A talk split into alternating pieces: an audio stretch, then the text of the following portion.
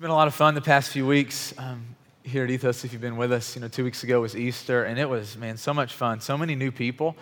Uh, I don't know if you could tell it or not. Maybe it was just the donuts, but there was just like this joy in the room. Like people were excited to be here. Uh, um, 10 days ago, we, we gathered here on a Wednesday night and we kind of hosted this big night of prayer and worship, and it was so fun just seeing people scattered all over the room, just calling on the name of God, just opening up and praising. Uh, Last Sunday, we canceled all of our worship gatherings, and instead, we went and served all over our city. And it was just so much fun to, to be a part of it, to see you guys uh, kind of all over the city last week. And, and, and this whole season for us, the past two weeks and the next two weeks that are coming up on the horizon, they are all about us um, living into a different life about you and I becoming people who live lives in the power of the resurrection of Jesus Christ, people who live in the power uh, of Jesus. So, we talked about this two weeks ago, and on Easter Sunday, it's this great declaration, this great moment where Jesus Christ came out of death. And the question that you and I are going to be wrestling with today is okay, so since that is true, what's next for us? You know, what do we do when the, the hype of Easter, what do we do when the joy of serving others begins to lose its luster a bit. What's next for us? Do we just coast? How do we keep the pedal down? How do we keep coming before God and say, God, with our hands open, we want more. We want more, God. We want more, God. We want more, God. We want more, God. We want more of you, God.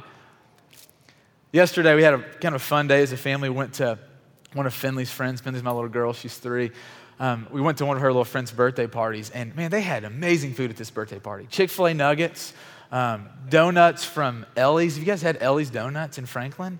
They're amazing. Go try them. As soon as we get done today, go try them. They're incredible. And, and, and, I was thinking about that. We had this, some incredible food yesterday, but I would never go, okay, I ate yesterday, so that's good for the next two or three weeks. Like, I had an incredible meal, so I don't have to eat for the next few weeks. And yet I was thinking about how so often with God we have these, these incredible moments, these incredible encounters, these, these, these Easter moments where our friend that we've been praying for finally comes with us. Or we go in our city and we serve, and we meet a family, or we meet a man or a woman that, that just down and out in life, and our heart goes out to them. And there's something about our spirit that when we have these incredible moments with God, we go, okay, now I can just kind of coast. And I think God has more for us. And so, our question that we're coming to, to God is God, how can we keep walking into deeper places with you? How can we not just coast? How can we not just settle? How can we not just be content because we believe that you are who you say you are? We want more of you. So, this morning, we're talking about this idea of, of what it looks like. What's next for us? And I want to suggest two things What's next for us? We, we fix our eyes on Jesus and we follow in his ways. That we fix our eyes on Jesus and we follow in his ways. I love the story that we're going to be in this morning in John 13. We're going to spend the first portion of our time just fixing our eyes on Jesus, and the second part of our time just talking about what it looks like to follow in his ways. And so we're going to kind of walk through this text verse by verse. And I want you to notice two things as we fix our eyes on Jesus. I want you to notice this. I want you to notice what he knows, and what he does. What he knows and what he does. And so let's start in verse 1, John chapter 13. I'm not going to answer every question. We're not going to go into detail in all of this, um, but I do want to point out some things. John chapter 13, verse 1. It was just before the Passover festival. Jesus knew that the hour had come for him to leave the world and to go to the Father.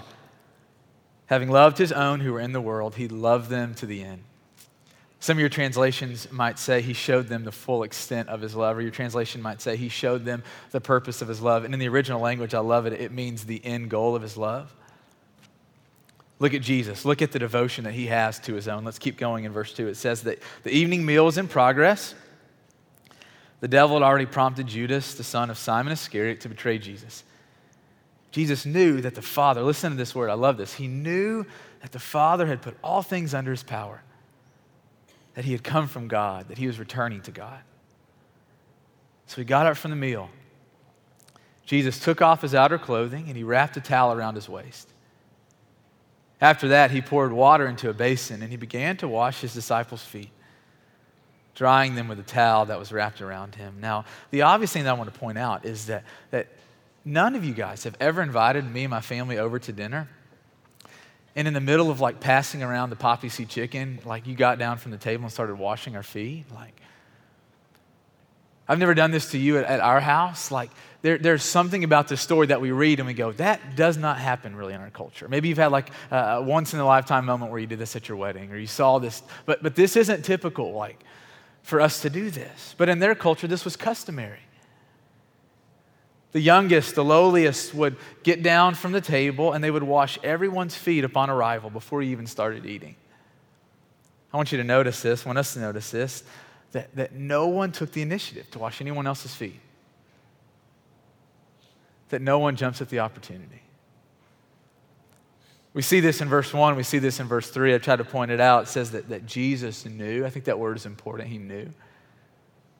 It says it in verse 1 that he knew the hour had come. It says it in verse 3 that he knew that the Father had put all things under him, that he had come from God, that he was going back to the Father. And I want you to see this that there was just this certainty in the mind of Jesus. What are some things that you know just right now deep in your spirit? What are some things that you're certain of? How do you know it? You know, one of the things that I know is I, am just, I love my wife and my kids. I, I, love being with them. I look forward to, to, after work on Monday, going home and spending time with them. I love the weekends getting to play in the yard and chase the kids around the, the house. I, I love my kids. It's something that I know. What am I certain of? I, I know that I love this church. I come alive when I see you guys out in public. Like, saw Ellen, or I saw Ella and Aaron. It's a combination of a family that is here at Ethos. No, uh, um, Aaron and Ella at Whole Foods this week. The place is way too expensive. I don't know why people pay $13 for a plate lunch. Anyways, we'll talk about that later, maybe. But I see them and I just I come alive going, man, I love this church. I love Sunday mornings. There's something about my spirit when I, I wake up and I know that I'm going to see you, that, that I know I'm going to see you, Lincoln. I know I'm going to see you, Aaron. There's, there's something about my spirit that just rejoices knowing I come into this place and getting to see you. And I, I love what it tells us about Jesus. It says that, that he knew the Father had put all things under him. He knew that he would come from God, that he was returning to God. I'll say it like this Jesus knew the promises of the Father. Jesus knows the power of the Father. He knows the position that he holds with the Father. He knows the Father.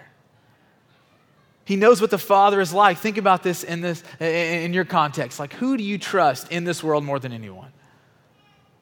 Colin, Father, I ask you, who, who do you trust more than anyone in this world? And why do you trust him? Burton, who do you trust more than anyone in this world? Riley, who do you trust? Jill, who do you trust? Austin, who do you trust? Jeremy, who do you trust? Gentry, who do you trust? We trust the people that we know. Jesus knows the Father. There's this certainty, there's this confidence in the Father's ability to keep his promises, to display his power, to secure his position. And I want you to notice what Jesus does with what he knows.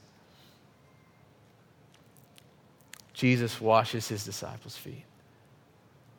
He takes the place that none of them were willing to take. He does the work that none of them were willing to do. I don't know how familiar you are with Jesus.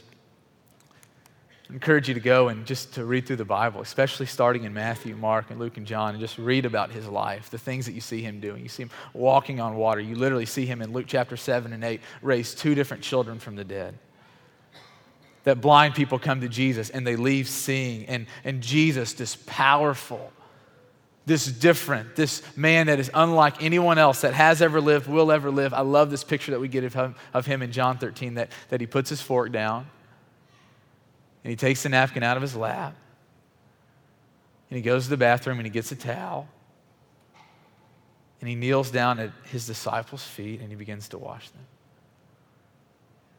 the dirty feet, the, the blistered feet, the bloodied feet. I love this picture that, that Jesus cleans them and he dries them with the very towel that's wrapped around his body. Verse 6 He came to Simon Peter who asked Jesus, Lord, are you going to wash my feet? Jesus replied, You do not realize now what I'm doing, but later you will understand. No, said Peter, you shall never wash my feet. Jesus answered, Unless I wash you, you have no part with me. Then, Lord, Simon Peter replied, Not just my feet, but my hands and my head as well. Jesus answered, Those who've had a bath need only to wash their feet. Their whole body is clean, and you are clean, though not every one of you. And I love this picture. I can just picture Jesus grinning. Maybe he wasn't grinning at all, but I can just picture him grinning and nodding his head, nodding his head at Peter. Like, but I love Peter's zeal. I love his desire to be a part of whatever Jesus is doing. Verse 12 when Jesus had finished washing their feet, he put on his clothes and he returned to his place. It's a very meaningful verse. When he finished his work, he put back on his clothes and returned to his place. Do you understand what I've done for you? You call me teacher and Lord, and rightly so, for that is what I am. Now that I, your Lord and teacher, have washed your feet, you also should wash one another's feet. I've set you an example that you should do as I have done for you. Very truly, I tell you, no servant is greater than his master, nor is a messenger greater than the one who sent him. Now that you know these things, you'll be blessed if you do them. This is the word of God from John 13. So, what do we do in the joy of Easter celebration? What do we do when the appeal of serving others wears off? We fix our eyes on Jesus. We fix our eyes on Jesus. We fix our eyes on Jesus and we follow him in his all his ways we follow him in all of his ways. And so I want us to think about this as we, we fix our eyes on Jesus. What does it look like for us to follow in his ways? I want us to think about three things what we know, what he does for us, and what we do. What we know, what he does for us, and what we do. And so our, our minds are incredibly powerful things. That what we believe deep in here, deep in here, it drastically affects the way that we live. And I wonder if we come in this place, if we have the same confidence in the Father that Jesus had.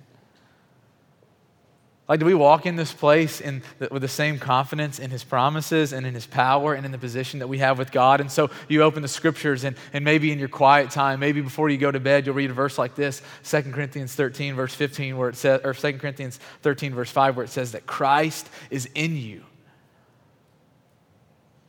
And for those of us who are Christians, when we read that, do we actually believe that? That Christ is in us. We read Ephesians verse 1, verse 14, Ephesians 1, verse 14, where Paul says this that the Spirit is a deposit, that He lives inside of us. He is guaranteeing our inheritance. And do we believe that? For those of us who are Christians, we come in here and so often we doubt if we even have the Holy Spirit, right? We mess up. We don't seem to be full of joy or full of love when we start asking questions like, Do we have the Holy Spirit? And Paul looks at it and says, If you're in Christ, you have the Holy Spirit. Do we know this?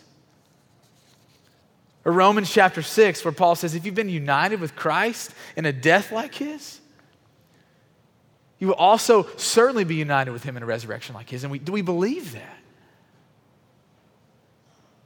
Do we trust in the power of resurrection? Are we still fearful of death? Or Romans chapter 8, where Paul says, We are no longer slaves. We are no longer sinners. We are sons and daughters of the Most High God. Do we really know that? How do we know this? It's not the good things that we've done, it's not the, the bad things that we've not done. It's his second idea, it's, it's what he's done for us. I love verse 8 where, where Jesus says, Unless I wash you, unless I wash you. You know, there's a point as uh, when, when, our kids, when I see Mike, my, one of my buddies from college, this little girl in the back, you know, there's, there's a point with our kids that, that they could do absolutely nothing by themselves. Can't feed themselves, can't change their own diaper, can't bathe themselves. They are worthless for a long time. They're cute, but they're worthless. But then something happens. As they start maturing, they, they no longer need mom and dad to do everything for them. And I was thinking about what Jesus does for us, that, that I think what he's wanting us to see in John 13 is so much more than just a physical foot washing of the story that happened 2,000 years ago. This verse in 1 John chapter 3 verse 5 where it says that he appeared that he might take away our sins. And what hit me is that, that life with God, that, that if, if we are ever going to grow up in Jesus, that, that our life with God has to start in this place where he washes us. That there is no growing up in God if, if we don't get this right, if this doesn't happen that there is no fruit that is born if it's, if it's never planted in the ground. That, that you and I, we cannot, we will not grow in Christ unless we get this, unless it grabs a hold of our heart, unless it changes us, unless Christ washes us. Here's what's so beautiful that Jesus, in his deep, in his real love for us, if anyone ever tells you anything else, if anyone ever tells you something contrary to, to the fact that you are loved by Jesus Christ, don't listen to them. In his love for us, in his deep, unchanging love for us, he showed us the full extent of his love. He showed us the end goal of his love when he came to take away our sins. That he took the metaphorical towel and he stooped down and he took away all of our mess, all of our badness, all of our past, all the things that are hidden, that we're ashamed of, the things that we're embarrassed to talk about. He took all of it on himself. And he died for it. This is Jesus. This is Jesus. And he let it kill him so it wouldn't kill us. You know, I've heard this so often that people talk about religion being this way of, of people making sense of life and surrounding as a way just to kind of essentially get through life. And I just want to say this that, that Christianity is not a coping mechanism. That Christianity is not something that, that we have created that to, to compartmentalize and and lock away and ignore and keep hidden in the closet all the bad things we've done. It's not this thing that, we, that we've created so that, that we can overlook and just get past all the shameful things that we've done. No, the reality is the Bible teaches us that Jesus Christ created us, He created each of us, and He knows us. He knows the shameful things that we've done, and He doesn't tell us to fix ourselves, and He doesn't tell us to try harder and just cope, and He doesn't tell us just to forget all the things that we've done. No, He tells us that unless I wash you, unless I do for you what you cannot do for yourself, you have no part with me. And I love this about Jesus that He knows each of our past and the great pain that comes when we think about the people that we were, the, th- the things that we've done. And He doesn't just want to forgive us, He wants to heal us and free us and cleanse us. I'm convinced that one of the biggest keys for uh, unlocking our church to here at Marathon specifically to really follow Jesus. It's not that we need to be given more passion, better sermons, sing better songs, I think the key for us is that we need to receive more and deeper forgiveness. Because when you and I understand who Christ is and what he's done for us, everything grows, everything happens from that place. I was having a conversation with some of my friends earlier this week. And it's just been a really kind of meaningful week. I'd love to kind of tell you about it over coffee or sometime in a little bit more intimate setting. If you want to hear about that, I'd love to tell you. Just come up and find me afterwards. But I was talking to some friends, and uh, one of my buddies, man, God was just breaking his heart on Wednesday mornings. Our, our staff from 8 to 9, we just kind of get on our knees and we start, we pray for our church and we pray for each other. We confess sin and we just receive things that God has for us. And, and on Wednesday, one of my friends was just sitting in the floor and he was just weeping, just crying. Everyone else leaves, and me and another one of my buddies, we just go over and we sit next to him. And it was just crazy how, how he, he looks at me and he says, Brandon, I'm so, he said, I'm embarrassed to talk about some of the things that I've done in my past. I'm ashamed of the, the, the, things that I've done. And, and I'm just sitting there going, Yeah, I, I, know what you mean. And then he just starts confessing some of the, the deepest and darkest sins that no one else on the planet knows outside of his wife. And then one of my other friends, he, he works up the courage because he hears my friend sh- sharing these shameful things and he starts confessing. He starts going, Well, well that's the things that, that you're sharing. These are some of the things from my past. And we sat there and for an hour, we're just we're, we're, we're sharing the, the things that we've been so scared of anyone else finding out about. And there was something that's so meaningful happened in that moment. When you come out of hiding, I realized in that moment that, that in this season, this past month for me, has just kind of been this incredible healing for me, where, where God's just kind of been unearthing some of the things in my life and my heart and my past.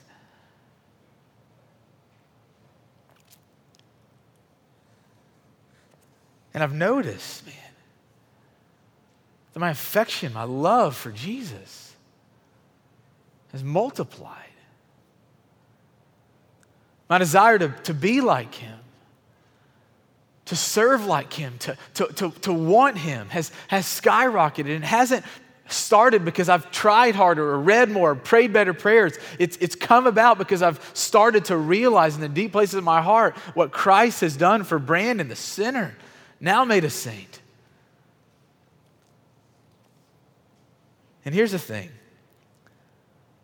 when, when you and I, when, when we really know this Jesus, when, when he is the, the, the king of our church and not just of our personal lives, when, when he is the center of our church, when we know him like he knew the Father, when we think about the things that we've done and that his response was to leave heaven, to be nailed to a cross, and to rise three days later to forgive us and to free us, man, when we let our hearts and our minds go there, a fire is started in us.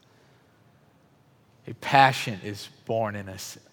A person is given to us, the Holy Spirit, that teaches us to love and to follow Jesus. And you will never get there by yourself. This is the beauty of what Jesus has done. He hasn't just come to wash us, but to give us what we need. What we think, what he does for us. And I love this last thing that we see in John 13 is, is what will we do with that? So, what we know is who Christ is, and, and, and what he has done for us is that he has come to, to forgive us and to free us. But what will we do with this? In verse 15, he says this I have set you an example so that you will do as I've done for you. Guys, this is what it means to follow Jesus. I think for a lot of us, and I've been here a lot of my life, I'll probably fall back into this in some season. I know that I will. For a lot of us, though, we, we claim to be following Jesus. We, we claim to be Christians. We, we claim to, to, to be all about Jesus. And yet the reality is that for a lot of us, all we, we ever do is, is we come on a Sunday for an hour, an hour and a half, and we sit in a seat. And the rest of our lives, the rest of our week is all about us. And I don't say that to shame us, unless that shame leads us to repentance. I say this because, man, it would be a tragedy for the enemy to convince us that we're following Jesus when really all we're doing is sitting in a seat. A life of following Jesus is marked by actually following him. And how does he tell us to follow him in John 13? He tells us to serve each other. And I think it goes beyond just us serving each other. Could you imagine the tragedy if the 12 disciples would have heard Jesus say this? And for the rest of their lives, they only would have served the, the, each other that were in that room. They never served anyone else. I think so often we, we kind of create these two different camps that, that we, we, we serve our families and our house churches and our people really well, and we neglect serving the rest of the world. Or we serve the world really well and we neglect the ones that are in our very homes, in, our, in front of our very eyes. And I think what Jesus is inviting us into is to understand that we are called to serve those we're around the most our friends and our families and our house church, and how easy it is to forget this. Several months ago, our church, we, um, our staff, we got kicked out of the office space that we were in. And so uh, there's this company, there's this guy in our church, he owns a company, and he opened up a part of his office to our entire staff. And so um, we were just kind of working out of their office space. It was a great setup.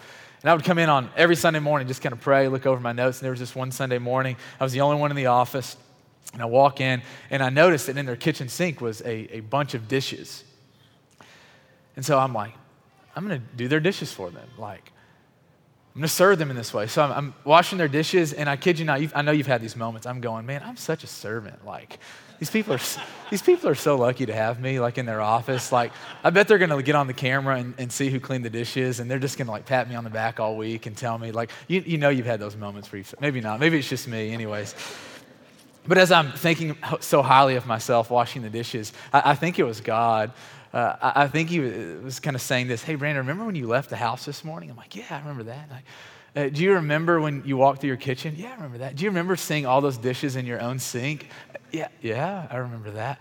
Uh, do you remember when you consciously made the choice to, to let your wife do the dishes instead of staying here a few more minutes and doing them? And I'm like, dang it.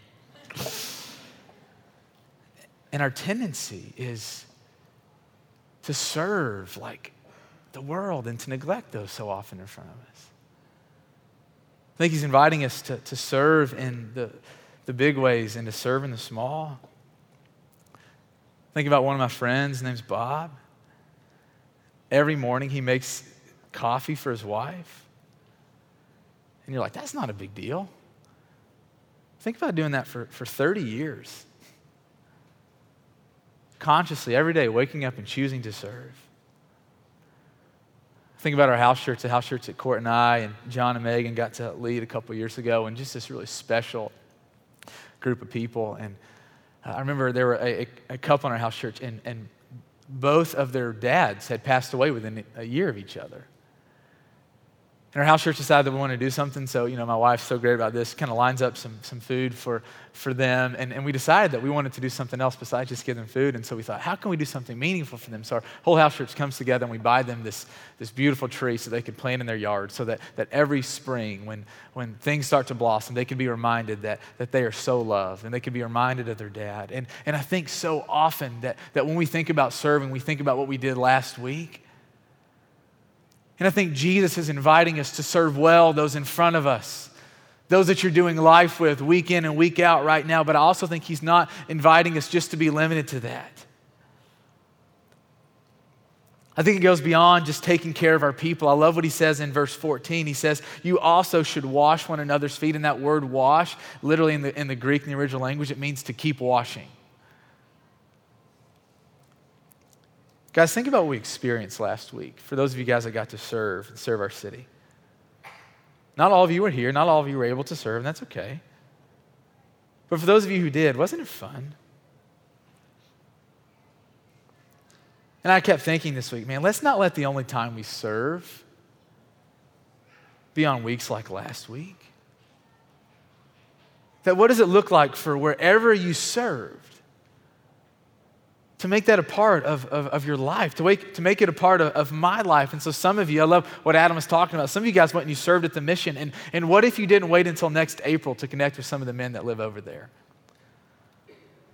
What if you and your roommates, you and your, your friend, what if you and your house church, once a week before work, before class, decided to go and serve breakfast and just to get to know some of the men that live up there, get to know their stories? Some of you guys served at Watkins Park over here. Some of you served over in Edge Hill. And what did you notice last week? I met this really amazing man last week, a guy that lives over in the neighborhood. And um, he stopped by and he said, Hey, I, I saw you guys out um, doing something today. What's going on? I just kind of told him about our church and kind of told him about what we were doing. And he said, Man, I'm so thankful for you guys said, so many of these kids that live over here, he said, they, they wake up and, and they leave in the morning and, and he said, they're, they're heroes and the people they look up to are the, the drug dealers in our city. He said, and they, they, they, set their eyes on these people, and that's who they want to become. And he said, I'm so thankful for, for your church that would, would just come and play with these kids and, and get in their lives and develop relationships with them. And he looked at him and he said, Keep doing it.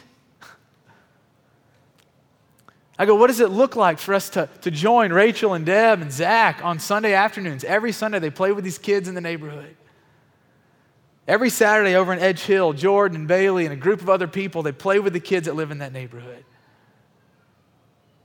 Let me just expand our imagination a little bit. I think that what this could look like, you know, at that park, there are basketball goals. For those of you who love to play basketball, take your game to the, to the park over there. Play with those kids. Get to know them. I think about Ryan and Paloma, and it's so cool. A family here at, at Ethos, and I remember a couple months ago uh, on a beautiful day, I'm like, hey, what are you guys doing today? It was right after church. I said, hey, we're going to just go have a picnic in the, in the park. How amazing. Like, pack your lunch. You can meet people who are just out and about. Or what does it look like for, for those of you who enjoy walking or running to, to right after work or right after you get out of class to, to come to this neighborhood? To talk to the people that you meet. Or I think about Nicole, one of the things that, that she does as a, a part of her, her job, she works with this amazing ministry called Preston Taylor Ministries. And, and what they do is they disciple kids in this neighborhood that are in high school. She came to me and she said, Brandon, we need like 20 more people that can just commit to on Monday night from 6 to 7.30, just discipling some of these kids. And some of you are going, man, I, I want to serve. And this is a very real opportunity, a very real need that we need. She's going to be in the back at the Respond Band when we get done. If you want to join this, please do. What does it look like to make a, a habit of picking up trash in, East, trash in East Nashville and talking to your neighbors and praying? What if? What if? What if? Guys, we don't serve to be noticed, to be appreciated. We don't serve to get something in return. No, we, we serve because it's delightful to become like Jesus. We serve because we realize what's been done for us. We want to give the rest of our lives to serving. Here's what I want to invite us to do. In just a minute, we're going to take communion. Some of you are here this morning and you, have never been washed by Jesus. That you don't know him. You've never experienced forgiveness and healing and grace. Some of you come here this morning and you go, man, I, I want God. I want Him to do for me what I can't do for myself. There are going to be some of us in the back at the Respond banner. If you want prayer, if you want someone just to listen to you or take you to coffee or to lunch, man, Andrew, me, there are several other men and women on our team that would love to just take you out, hear your story, help however we can. If you want to know Jesus, just a minute, when we stand and take communion, please come to the back. For some of you, you come here today and you realize that although you're a believer in Jesus, there's just this huge gap between your life and that of Jesus' life. That you're lacking a desire to love Him and serve Him. And I just invite you, as we take communion, as you get the bread and the cup and you come back to your seat, to just share that with someone around you. To share that with someone that you trust, someone that you, you love, and just be honest with them. And pray together. If you don't have anyone to pray with, you want someone to pray with you, come to the back. We'd love to pray for you. For the rest of us, as we take communion, I want to invite us to do two things. And this is going to be a little uncomfortable for, for maybe all of us. I don't know, but we're going to, I'm going to invite you to do it anyway. As you get the bread, as you get the cup, to just come back to your seat and the person that's sitting beside you, just to ask them, How can I serve you this week? Like, what do you need right now? And I encourage you to, to, to share, to, to be open, to, to, to really tell what you need. For some of you, it's going to be prayer. For some of you, it's just going to be someone to talk to. For some of you, it's going to be a friend. For some of you, it's going to be you need help with groceries this week. And I just encourage you to make a meaningful moment out of this communion. And because Christ has cleansed you, do something about that need. That's what we're going to do together. And then as we leave, I just want to invite us this week to every morning, I invite you to write this down, just to pray and to ask God, God, would you open my eyes to see? To let my heart be willing to serve today. I had a really me- uh, meaningful conversation with Lo this week, and there's just this amazing passage in Isaiah chapter 58 where, where God looks at his people, he looks at us, and he says, Man, you want to know how to serve? Like, Feed the hungry. And those that don't have a place to live, make sure that they have shelter. And if you have encounter people that don't have clothes, give them clothes. And what he is saying there to his people is as you encounter people that have needs, you be the one that meet them. And I can only imagine that, that as you and I, as we don't just talk about, and I'm so convinced that we're co- supposed to tell people about Jesus, we're supposed to tell people about the, the fact that He alone can wash and satisfy. But I'm also convinced that if you and I will, will do a better job of just serving and washing people's feet, that those who don't know Jesus will see something different about us. The same way that Jesus stood out in John 13, we will stand out in our city. A city that is all about me, that's all about making our name, building up our, you know, our, our world as, as the world sees a bunch of Christians actually following Jesus, committed to serving and loving. What if, what if, what if?